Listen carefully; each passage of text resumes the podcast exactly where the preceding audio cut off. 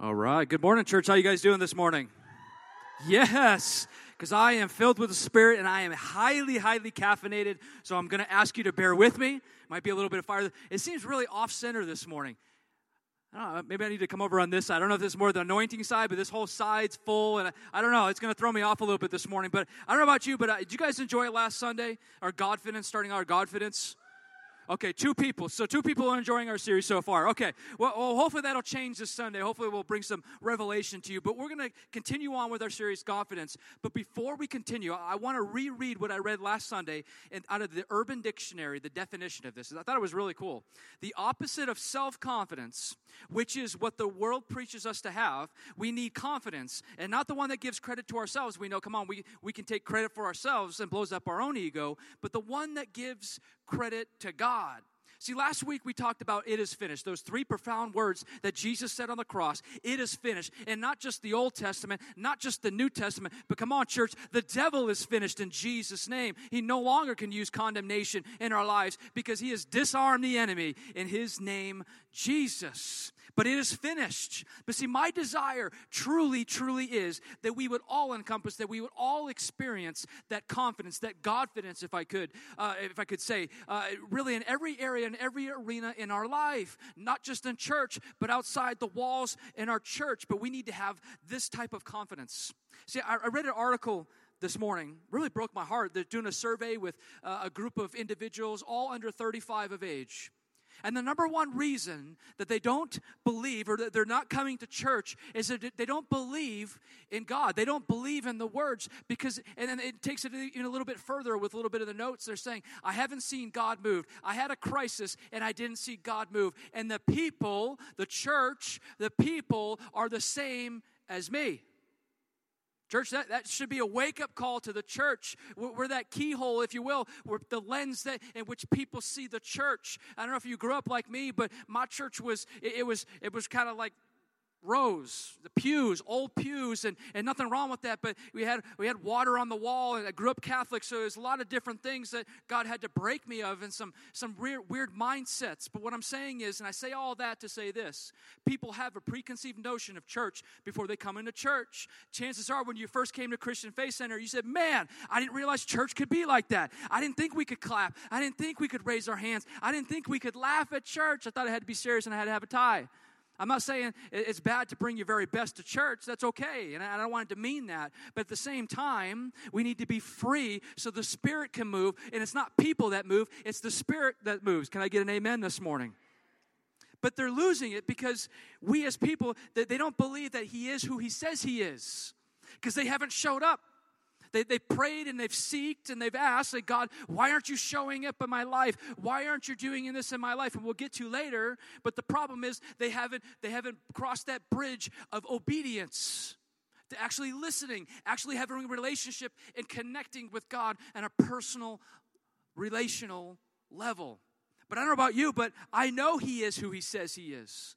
Come on, church. He, he's the Alpha, the Omega. He, he's the author. He's the finisher. He's the healer. He's the redeemer. He's the Savior. Come on. Am I in the right place this morning? Uh, because uh, I know what my scripture says, and, and he's never backed off on a promise. He's never backed off on, on something that he said. Yeah, it might not be in my timing. It might feel like it takes forever. Like, man, what, man, I've been in these chains forever. I've been in this prison cell forever. I've been in this addiction forever. When or when are you going to show up? And he's saying to you, it is finished. Perseverance, push through. Keep your eyes on me. Keep your eyes focused on me this morning because he will do what he says he will do. And the beauty of this, he will do what he says he will do with you. Not just the church, not just with the preacher, not just with the teacher, but he's going to do it for you. If he started, if he put a dream, if he put a vision, if he put something into your heart or something into your mind, he's going to see you through it and to it in Jesus' name. I don't care if you're shackled up. I don't care if you're wrapped up in addiction. I don't care if you just walked out of a prison cell. I'm telling you, my Jesus, he saves and he sets people free so we could walk out in freedom. Like I said last Sunday, man, I, would never seen anybody where the cell door opens and they kind of they kind of survey the place, like you know. I kind of got a good in here, man. I don't, I don't know if I want to be set free. I've never heard that. Usually it's the opposite. The dude's running out. I don't care about my commissary. I don't care about my clothes. I want out of this place. But why aren't we that free? Why aren't we chasing? Why aren't we running out of that prison cell this morning? And that's why I felt like the Lord wanted people to be set free this morning. But He says what He says He will do, and He will do it for you. Just because that person next to you said, man, he's that person's anointed, they got some skinny jeans and some nice hair, and they're doing good things in that person's life, doesn't mean that he's not doing it for you. You might not see it. It might take a little while. You might have to walk down a different road to get there, but just understand that the favor, the blessings, the promises, the things of God are on the other side of your obedience and just simply listening and taking the step. He's not telling you to run a marathon. He ain't telling you to, to do these multiple step, you know, Dr. Phil or, or Mrs. Oprah or whatever. He said, I just want you to take one step. I will take care of the rest. Just take one step so I know. Are you with me? Okay. I, I want to read out of 1 John chapter 2, verse 28. I'm going to be reading out of the New Living Translation. And it says this, and now, dear children, I want to stop there. Isn't that just amazing? He doesn't say, and now slaves, and now robots, and now minions. He says, Dear children, sons and daughters. He's talking to us. We're sons and daughters. If you didn't know that, you are a son and daughter of the Most High God. And it continues on, says, remain in fellowship with Christ, so that when he returns, not if he returns or if he so chooses, this is already set into motion. When Jesus returns, and he's going to return, you will be full of courage and you will not shrink back from him in shame. That's powerful, but today we're going to be talking about favor. I want you to look at your neighbor and say, You got favor. I want you to look at your other neighbor that maybe didn't have deodorant on or whatever and say, You got favor too. All right. Okay. They just make it awkward for everybody in here. That's okay. We're going to break some ice in here this morning. But we can have confidence, confidence in the promises of God that are coming for us in the next season. Can we pray? So, Father, just thank you for the opportunity. Lord, let me let me get out of your way. I don't want to mess this up. People came to hear your your truth, your word, not mine. They didn't come here to listen to Pastor Eric. They came here to the word of God. God, would you just use me in a powerful way? Would you speak to all of us? Would it resonate in our hearts, minds, and souls and spirits this morning? Would it change? Would it not just be words spoken, but would it be just bondage and change and, and just mindsets just broken and changed and strengthened? Would you encourage us? And would we receive your word, not mine, your word this morning in Jesus' name? Amen. Amen. The scripture I'm going to hang my hat on this morning is, is found in Hebrews chapter 10, verse starting on verse 35 going through 39 can I get a hee haw when you're there or something, just so I know you guys are here this morning? Okay, something. All right, and if you don't have the Bible with you, we'll put one in your hand. Also, you can also a perfect opportunity for download our app since you are on Facebook anyway right now. Just saying. Anyway, moving on. Hebrews chapter 10, verse 35. It says this So do not throw away this confident trust in the Lord. Remember journalizing. I'm just saying, if you, if you don't journalize your life and your walk with God, I would encourage you strongly to do so.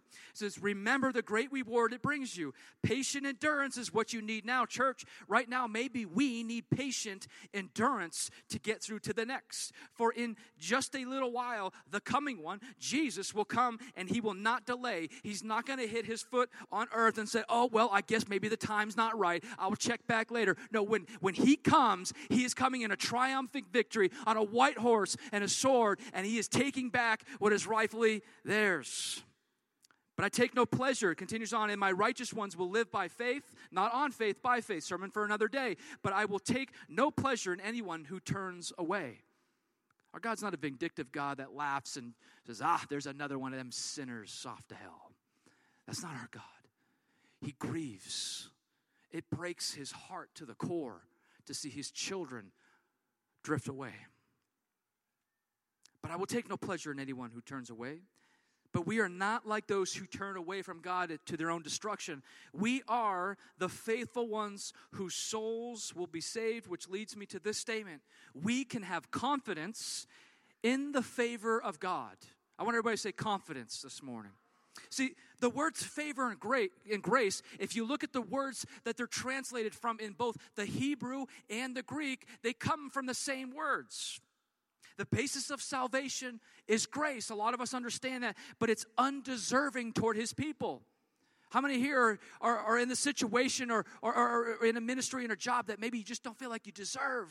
Eh, God's favor is upon you. Me being on this stage is God's favor. I don't deserve the life I have. I don't deserve the ministry that I'm walking in. I don't deserve any of it. But His grace is sufficient. He loves me. Matter of fact, we'll get into it later, but He can't choose not to love you. He is love, He's the author of love. And see, we see in Ephesians chapter 2, verse 8, and it says this God saved you. Not a preacher, not a teacher, not a church, not a movement, but God saved you. God, not me. God saved you by His grace when you believed. So once you believed, you have been saved. And you can't take credit for this. I love this. It is a gift from God. You can't take credit for it. You're saved, you're redeemed. Only God gets the glory. Not a situation, oh, that preacher, man, he's something. Boy, I got saved through him. No, you got saved through Jesus. I'm just saying. God just used that preacher in a powerful way to speak life into you when you needed it the most. But it's Jesus who saves. It's Jesus. I, I, lay hands on you, you get you get healed up. It ain't because of the power. It's not because of me. It's because of Jesus and because He wants to move in your life. I just want to set the record straight. I'm gonna. I'm not. I'm not taking any of the credit. And it says we can't.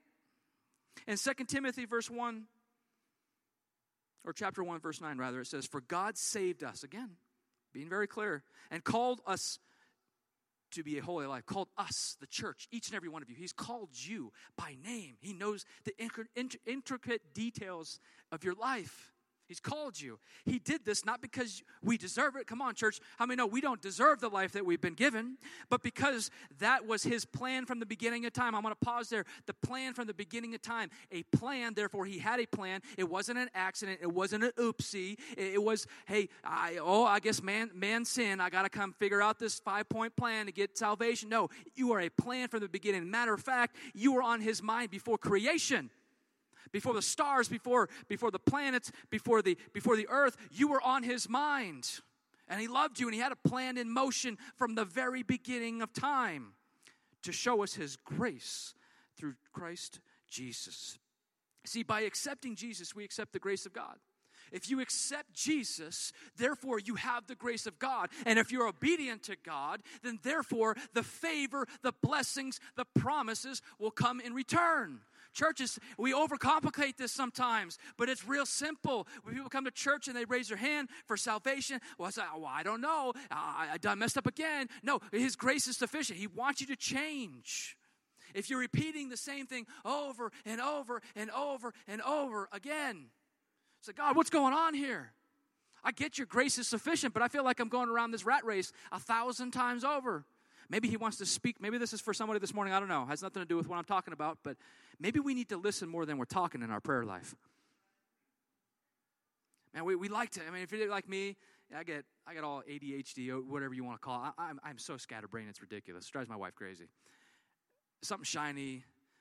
I don't do the laundry, but in theory, you know, I think about the laundry of do I have clothes and do I have this and uh, did I leave the coffee machine on? That's more realistic. Come on. Did I leave the coffee machine on? Did I leave the water on? Like, I, I, do these things in my prayer life, and I'm just going down these lists, and I forgot what I was even praying about.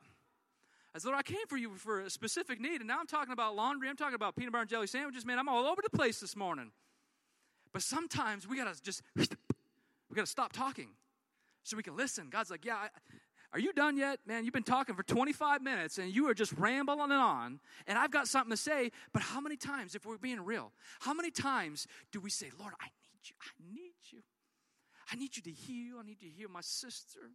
Why would you just speak to my wife and tell her I'm right? Uh, Lord, please be with me.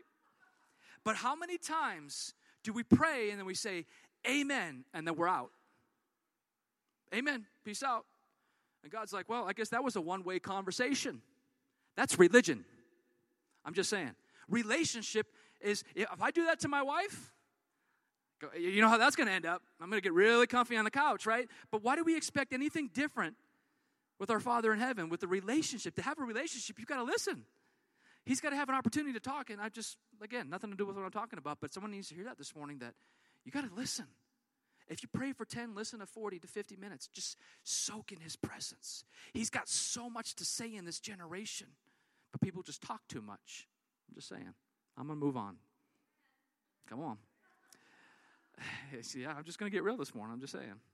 I, I want to read scriptures of favor. I'm like, you know, God, we're talking about favor. I, I want something to just for us to hang our hat on this morning. Where, where? You're saying this this favor thing. Where is it at? I'm glad you asked. I love these questions that you ask me. So in Psalm 30, verse 5, in the New Living Translation, it says, For his anger lasts only a moment but his favor lasts a lifetime. See, the past, the things of yesterday, the things that you went through yesterday, yet correction may have come, but his love for you is enduring forever and ever and ever. But see, it's just like when we discipline our children. I discipline my child. Hey, hey, you done messed up. It's time to move on. But it doesn't change my love for her. It doesn't change that I seek the very best for her. Somebody needs to hear that this morning. Just because you done messed up and correction had to come, maybe it was from the pulpit, maybe it was from the very words of Jesus himself. But you need to not just put on defense. We're too defensive and offended, offended in this culture. We need to say, you know what? You're right. I done messed up and I'm, I'm going to come humble before you and I'm going to listen to the correction because then growth will happen and development will happen and then you'll get propelled into the next in your life. But the correction doesn't last forever, but his love does. And we see in, in Psalm chapter 5, verse 12, and I'm actually going to read out the new King James Version. I know, but I just love, I love the translation here. It says, For you, O Lord, will bless the righteous with favor. I want you to highlight that word favor. Pray for that favor. You will surround him as with a shield. See, I love this visual. See, I know you're thinking shield like maybe the old 8 bit Nintendo Zelda where they had that little small shield of deflecting things. We're not talking about that small shield. We're talking about a giant shield of that time, a shield that would encompass and envelop their entire body. These were massive pieces. They could literally push through people. These shields were so much. And I want you to get that visual of, of his favor over your life is like a shield, his favor on your life because you're walking and you're just being persistent. You said, I don't understand it, and I got all hell against me, but I'm going to push through in Jesus' name. I'm going to get to the next. I'm going to get to this addiction. I'm going to get to this trouble and triumph in Jesus' name with that shield. And Psalm 84 11, it continues on. For the Lord God is our sun and our shield. He gives us grace and glory. The Lord will withhold no good thing from those who do what is right. He's not going to hold good things from you. Maybe you've been praying about the same thing over and over and over, and you're saying, God, this is a good thing. Why, why am I not receiving it? Maybe it's not for you. Maybe, just maybe, it's not in the right time. See, my God doesn't hold good things from his children. I, I, I want to say that again. My God does not hold good things from his children, but he will prevent you from walking into things that are not for you and not in his time and the things that will lead to destruction. So instead of trying to beat against the wall that has been sealed shut, say, Lord, would you provide another opportunity? Would you provide another door for me to walk through? And I can promise you, the opportunity will present itself. Oftentimes we're just beating our head against the same door. It's like, bro, if you just get your eyes off that door and see all the open doors around you, the ones that I want you to walk through. Stop beating your head against the same door. And finally, in Psalm 106, chapter or verse 4, rather, it says, Remember me, Lord, when you show favor to your people. Man, come on, how many of us want that? Uh, Lord, when you come, I want you to show me favor. Come near and rescue me. I want, I want you to write this down. Mercy is a sign of God's love. But favor is a sign of God's like. There's a difference. I'll say it again. Mercy is a sign of God's love. Favor is a sign of God's like. I remember this one time, well, not this one time, the only time, my, my, my father in law knew that I was going to propose to my then girlfriend, now wife. And he said this, he asked me this profound question. I'm like, oh, here we go. I'm going to go through the ringer and we're going to see what's going to happen. He asked this one, one question. He said, Son, I know you love your wife. Or I know you love my daughter. I'm like, yeah, darn right I do. He said, but do you like her? like, well, yeah, I think, yeah, I like her. I, and the reason I say that is because it's a choice. God can't choose to not love you. He doesn't like your sin. He doesn't like the road maybe you're going down right now, but He is love. All He knows how to do is love, but He can choose favor. Are you with me this morning? He can choose favor. I, I, promise under God to love my wife, but there are some times, come on, married people, we don't like our spouse sometimes. We love them dearly. Like, why'd you leave that on? Why is the fridge open? Why is the seat up? Come on, we can get real this morning. But sometimes we get frustrated. But does that change my love for her? No. I'm gonna love her forever, but man, there's some times where she just wants to slap me. But it's a choice, is what I'm getting at this morning. He chooses favor. And that favor is on the other side of obedience to Him. Favor isn't fair. I'm living proof of that.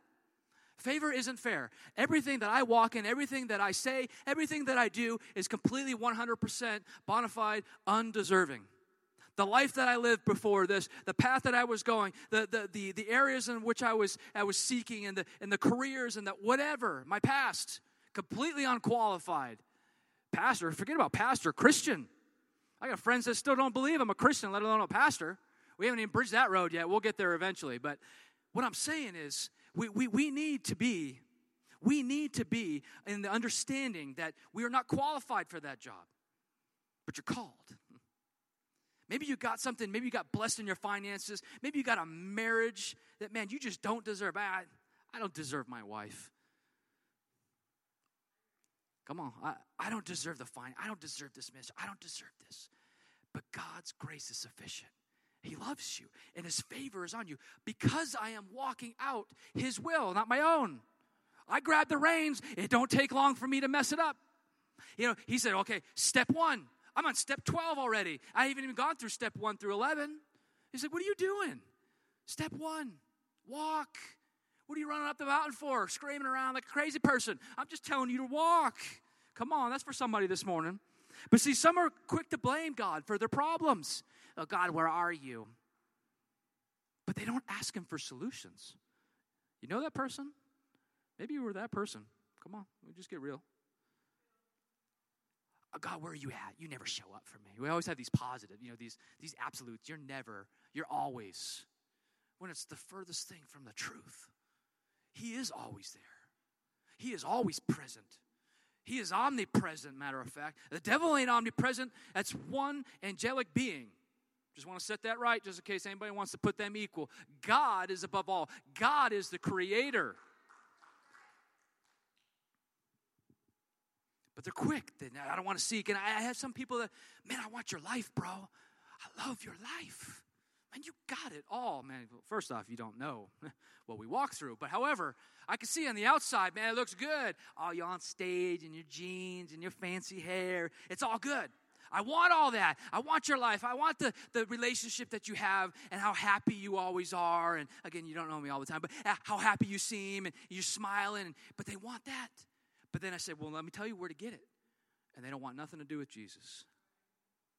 Man, you can't have that without Jesus. You can have happiness without Jesus, but happiness only lasts for a little while. Joy will last a lifetime. There's a monumental difference between happiness and joy, which is a totally different sermon that I'll preach later, but you need to understand there is a difference. I'll just leave it at that. But a lot of people want the life, but they don't want the Jesus, and they don't want to have to pick up their own cross. I'm just saying. The things you got to sacrifice to even get on this platform, and I'm not lifting myself up, I just want you to hear that. But the sacrifices that are needed to get you where you need to go next. Some of them are at high cost. People at the time knew what it meant to take up your cross. They literally had to do it. They had a visual representation of somebody walking with their own, basically, death device the cross. They understood visually what that meant. You have to lay things down to walk into the next. You can't carry that burden. You can't carry those chains. You can't drag that person into the next if they're not willing to go. Is that for you this morning, church? Maybe it's for me. Maybe I'm just preaching to myself this morning. But I don't want my ministry to be based on my words on my jeans, on my shoes, on my hair. How many people come into this church? I do. If this church explodes to a thousand, which I believe it will, I don't want to be known for that. I want to be known for a simple, humble person that literally walk the walk, not just talk the talk. Man, it's easy to get up here like, man, preach, oh, preach, uh, preach it on. But it's another thing to live it out. Come on, real life happens outside these doors. Real life happens at Walmart, the coffee shop, the grocery store, Monday through Saturday. It's easy to be a Christian in church. Just saying, it's really easy. Praying for people, people filled with the Spirit. Oh, thank you, Jesus. But you go into Walmart, I know I give Walmart a hard time. I will do Target. You go into Target, right? You get in there you got that crazy fool left up in line that's just, you know, it says 20 or less items and they've got 500 items. You know, come on, test your Christianity there. Instead of getting crazy, that person like, hey, fool, don't you know how to count? Maybe you pray for them. How about this? Take it a step further. Hey, can I buy that stuff for you? God put it on my heart to buy something for you. Come on, we come on, come on, guys. We can be real. You all experience. I know you've experienced that before. You count. You're looking through the grocery, little grocery bag. Like, well, there ain't no. There's more than 20 items in that thing. I'm counting. There's 26 items. You need to go over there and stand in line like the rest of us. But I say that is because we're the keyhole and what non-believers see the church and see and see uh, Jesus. We're the keyhole in which they see. What are they seeing at the church? Are you flying off the handle if you're over there? Everybody knows you're counting the groceries. Like, ah, oh, come on. Are you that person? Or you're like, you know what? I got time. Obviously, God wants me to be here for a minute for a, for a reason. Uh, you know, or maybe, maybe, just maybe, why are they not coming to church?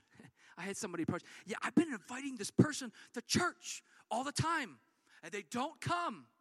Like, well, that's kind of interesting. I, wonder why they wouldn't come. And they won't even talk to Jesus. I'm like, okay.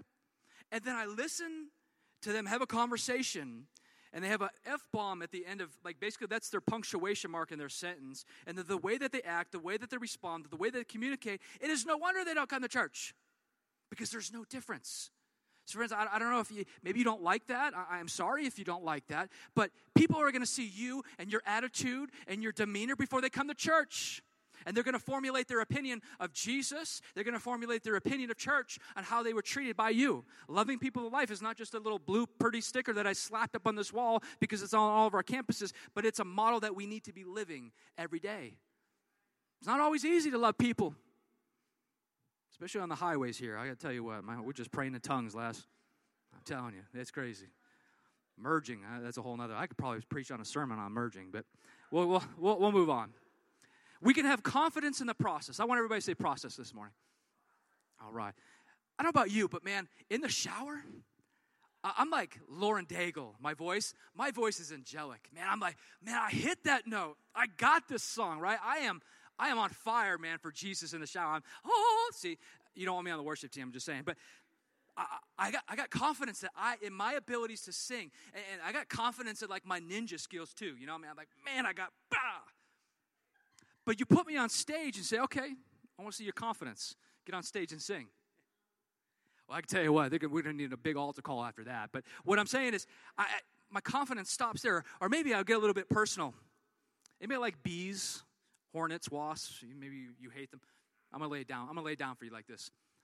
So this other day, I was sitting by our window, and there's this big wasp is sitting there, and I'm looking at it. I'm like mean mugging it, like, yeah, that's right. I got you. I got you. He's sitting right, I'm like super close to it. I'm like, I'm not afraid of you. But I'm telling you right now, if that same wasp even came within a foot of me, I would be driving or I'd be running in oncoming traffic. I hate bees. People that know me, I run for them. I'm just being vulnerable with you this morning. Come on, can I be vulnerable with you this morning? I do not like bees, and I will run like like like a five year old, ah, running through traffic, running through obstacles, you name it. I hate bees. But why do you say that? That's a good, that's a good question. I need to ask that. But it's true in our spiritual walk. Our confidence, I, I'm going to say, I'm going to break it down like this. This might hurt some feelers this morning, but we use the church as a crutch. I just told you before that in the church it's easy to be a Christian. It's easy to move in the spirit. Come on. It, it, it's easy to see healing because our comfort, our confidence is, man, we're in the church. We're surrounded by believers. Yeah. But the moment you walk out that door, it's like it's almost like it just all gets stripped away. The where's your confidence? Your confidence should be not in the preacher. It should not be in the worship. It shouldn't even be in the environment, but your confidence needs to be in God. Because if it is, you'll have that same confidence walking out. You'll be able to sling that, that in, into that giant. You, will be able to take down whatever it is in your life if you have that kind of confidence. But you got to have confidence in the process. Being persistent. See, we learn so much under pressure, don't we? Like you get molded and pressured and crushed, and we learn so much in our lives. But see, in this process, when we learn and we develop a relationship with God, it makes it easier for us to submit to His will on our own because we have seen Him move in our life. If you've never seen Him move in any way, it's really difficult. You say trust. You say all these things, but I don't want to, I don't want the God of my, my parents and my grandparents. I want the God of right now. I, I want to see him move right now in Jesus' name. And there's a generation right for him to move. But we got to be willing. We got to be open. We got to stop being so close minded that, well, God moved a couple years ago. There was a movement, there was a revival. You know what? There's a revival going on right now. And it's you and I. It starts within our house, uh, fathers. It starts in our families. And then it translates into the church and then into the community. I'm just saying, buckle your seats. God has got something big for the city of Caldwell in Jesus' name. Can I get an amen? I know His favor's on me because I'm doing His will. Supernatural things happen in our life. It's crazy. I, God says, I want you to lay hands on somebody. I'm like, oh boy, you know, I'm not going to spit. I haven't gotten to the point where I'm going to spit in someone's eye, and then hopefully they're, you know, they're, they're not blind anymore. I ain't gotten that far yet. But He says, I'm going to put my hands on somebody, and I'm going to believe that they're going to be healed. I don't understand why people get healed when we touch them. It's not us. I just want to be obedient. I want to see God move. I, I, get, I hear, I, I see his words, I read his words, I hear his voice. But there's a generation that needs to see him move in their life. And it needs to see them, the, the life altering and changing in other people's lives. That's a Christian, not because they said they're Christian, because look at their life. It doesn't resemble anything it once did before. And look what they're walking in. It's crazy. People think you're drinking the Kool Aid because of what you're walking in, quitting jobs and walking in. You're crazy. But I'd rather be like my wife. I love what my wife says. I'd rather be a fool for God than a fool for the world. Man, if I'm going to be a fool and look ridiculous in church or look, look ridiculous, God might be like, man, you hit, I meant that person, not that one right there. But you know what? I think He's still happy with it because you were trying. You were trying to be obedient and you were, you were trying to move and you were giving Him all the credit. But see, I don't worry about it anymore. I don't need to ask the why me, God. Why am I on stage preaching? I don't understand that. I got, I got stage fright like you wouldn't believe. I know you, that sounds crazy, right? But because of God, because of who sent me, I'm able to do what I'm in. It is in my weakness that He is He is making me strong. It's not in our strength that He makes us strong, it's in our weakness. Because it gives him all the credit in Jesus' name. Because I got a history with him. I, I want to pull up a cartoon picture in the back. Too many of us, we give up right at that last moment. We're chipping away. We're on fire like this crazy fool up here. And we're just chipping away things. I mean, I got this. I'm slaying this. And then we just get tired. You say love people, and I'm just like, I'm exhausted of loving people. You say like people, I'm done liking people. Right? Come on, we're all, we all get there. And then we get to this point in the bottom, we're like, man, I'm done. But if we would have just stuck to it for just a, a time longer, the blessings and the promises and the things of God are just on the other side the good fight of faith. There's a reason it says fight. Because sometimes we just need we need faith to have faith. Come on, church. But we need to get we need to just kind of persevere and push through just a little bit longer. You would look at a diamond, it's just a piece of coal that would withstood pressure. We look at a, at a pearl was just a sand that irritated the clam so much, or oyster rather, and it just coated it and coated it. Is somebody irritating you this morning? Hopefully it's not me, but maybe someone else. And if it's me, Cover me with grace. But think about it. You keep covering with grace, and I'm not just saying grace for grace sake, but I'm saying cover them and say, you know, I don't understand where you're coming from. Maybe you've had a, a bad background, or maybe you're going through something I'm not aware of. And then eventually they become your best friend. And then you see the beautiful gem, you see the beautiful pearl or diamond that God saw them. Come on. But what's irritating you? We can have confidence if we don't draw back. And I really want to illustrate this. Sometimes we just need to have faith to have faith. But God is the finisher. If He has put that dream and that vision and that thing in your heart and your mind, He's going to see you through it. He's not going to say, Well, that was a good plan. Hey, good luck. Peace out. You're on your own. He's going to be with you the whole time. He said, Come on, I want to encourage you. I know you messed up, but just dust up, pick up your mat, and just go. I, want you to see the destiny that I have for you. And in Hebrews chapter 12, verse 2, it says this We do this by keeping our eyes on Jesus. How do you do this? Keep your eyes on Jesus, not your problem, not your situation, not your finances, not your crazy uncle two, two times removed, but you keep your eyes on Jesus, the champion who initiates and perfects our faith. Some translations say that he's the finisher of our faith. Because of the joy awaiting him, he endured the cross, disregarding its shame. Now he is seated in the place of honor beside God's throne.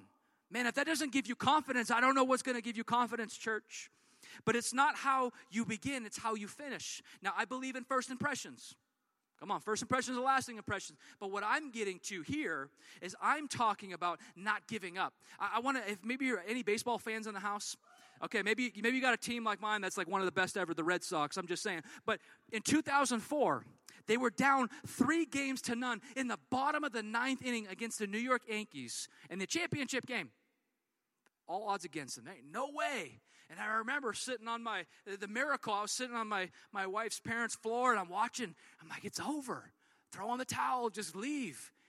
And then a miracle happened. Not only did they win that game in extra innings, they won four straight games in a row. And then they went back and then they won the World Series that year. I'm just saying, but they persevered. They pushed through. They, they, they didn't just say, well, I see the, the hand I was dealt man, we messed up all these games. We might as well just give up. I'm telling you here this morning, you do not need to give up because this fails into comparison to your comeback story. That obstacle that the enemy or that somebody put in front of you this morning, that obstacle is now going to be a comeback. It is now going to be a testimony for you to share for everybody around you. Change lives, share your testimony. They said you couldn't, God said you will. They said you're not strong enough. God said, I give you my strength. They said you're not equipped. Okay, God said you're called. You, they said that you're not gifted and you're not talented enough. God said, I have anointed you for a time such as this. They said, You are not feeding me. Jesus says, I'm the bread of life. Come to me for the source of food. And they said, Your city has no hope. Caldwell has no hope. It's always going to be riddled with gangs. It's always going to be riddled with this. But I'm here to tell you that Jesus says, I am the hope, I am the truth, I am the life, and whoever comes to me will have every everlasting life. We persevered, we pushed through in the city of Caldwell. They said, Your ministry, your church is going to fail. I've heard all of these things. Your church is never going to grow past 50. We're getting to 300. I'm, I'm just saying, but what, what's more important is God says, My church will prevail and the powers of hell will not overcome, or in other translations, will not overcome it in Jesus' name. Church, you're going to hit road bumps, you're going to hit speed bumps, encounter blocks, pitfalls. People are going to disappoint you because people are people, but don't draw back. Press in, push in, because the favor and the blessings and the promises on the other side of your obedience. Can I get an amen this morning if that's you? He brought you this far to just quit on you now.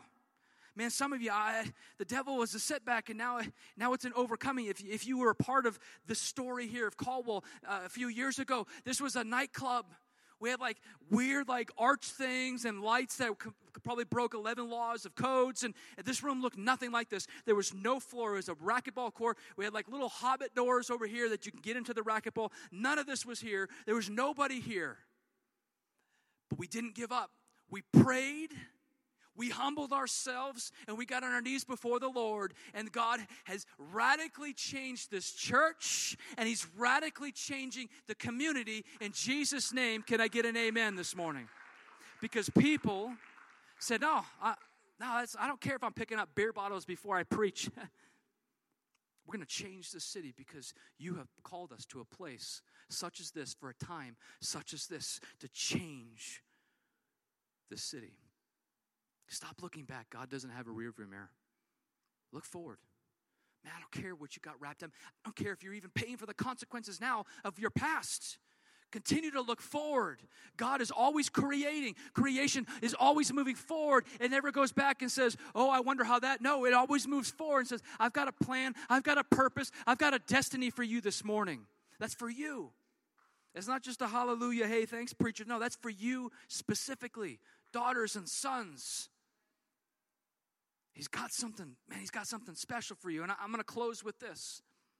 We can have confidence and the return of Christ Jesus. Come on, can I get amen for that? We can have confidence in the return. See, his return is not a random mention in scripture like, well, I'll throw my people a bone. Like, yeah, I might, I might come. I might come check on you. No, no, no. 329 times is Jesus' return mentioned in the scripture.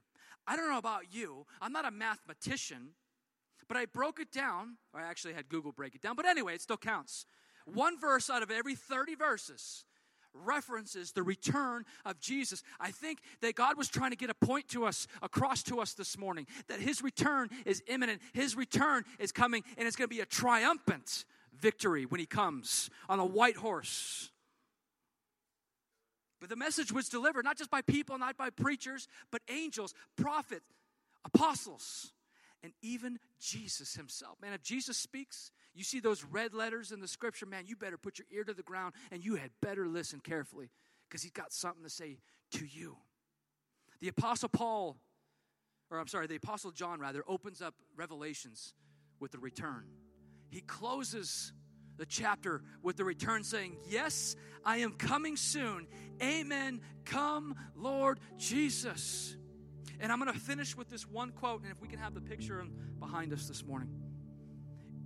Martin Luther said, said it this way I live as though Christ died yesterday, rose again today, and is coming back tomorrow. We need a people, we need a church, not the building, but we need people to live and to walk the walk and not just talk the talk.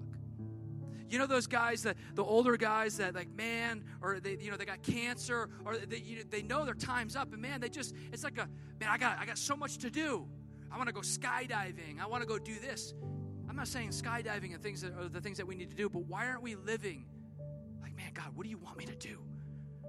I want to live like tomorrow is my last day. We we had something happen uh, in a family in, in our dance. The father just passed away out of the blue, completely gone. And his last words were like, I think that I think my time's up. I think this is it. I love you all. And this is the picture that he's experiencing right now. I want this to be said of all of us that when we get ushered into heaven, when our time is up, that we hear these words Well done, good and faithful servant. Good, yes, you did good, but faithful doing as I was asking you to do. You, you helped that mom in the grocery store. You loved people when you really didn't want to. You helped them in that situation. You prayed for them. You listened and you did something so radical, but it changed lives because of me. Let it be so said about us that we would live a life as though He was coming right now.